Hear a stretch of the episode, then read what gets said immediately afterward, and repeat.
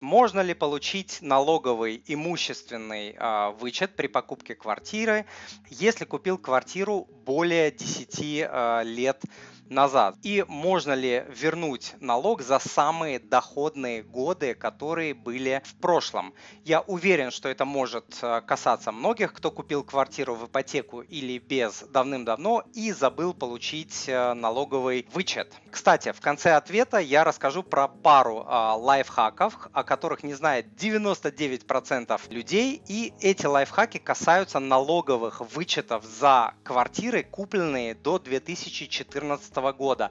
Поэтому обязательно внимательно дослушайте этот э, ответ до конца. Всем привет, меня зовут Тимур Мазаев, я автор проекта moneypapa.ru, в рамках которого я делюсь своим опытом, как управлять деньгами, инвестировать и расти и развиваться как человек, а также человек, который тоже в свое время получал имущественный вычет. На этот э, подкаст меня вдохновил вопрос э, Андрея, подписчика Андрея, который купил свою квартиру в 2008 году, вычетов э, все это время не получал, то есть очень такая частая ситуация, и он не знает, что сейчас делать, спрашивает, выходит, я могу сейчас эти вычеты получить, и самый большой доход у меня был в 2014, 15, 16 годах, могу ли я вернуть налог именно за эти годы. Значит, смотрите, Андрей, верно, ограничений по срокам получения имущественного вычета по покупке квартиры нет. То есть вы можете получить вычет а, сейчас.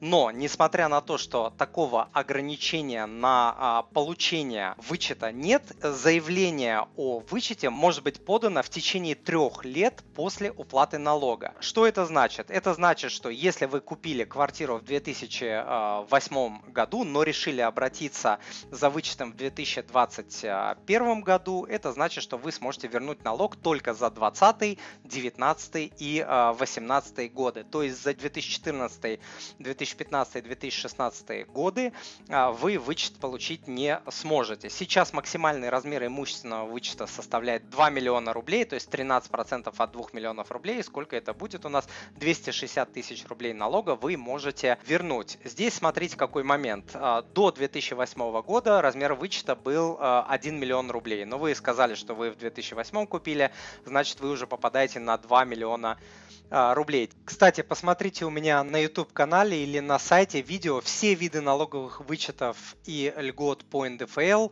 самый полный обзор и скачайте PDF гид все виды налоговых вычетов и льгот по НДФЛ.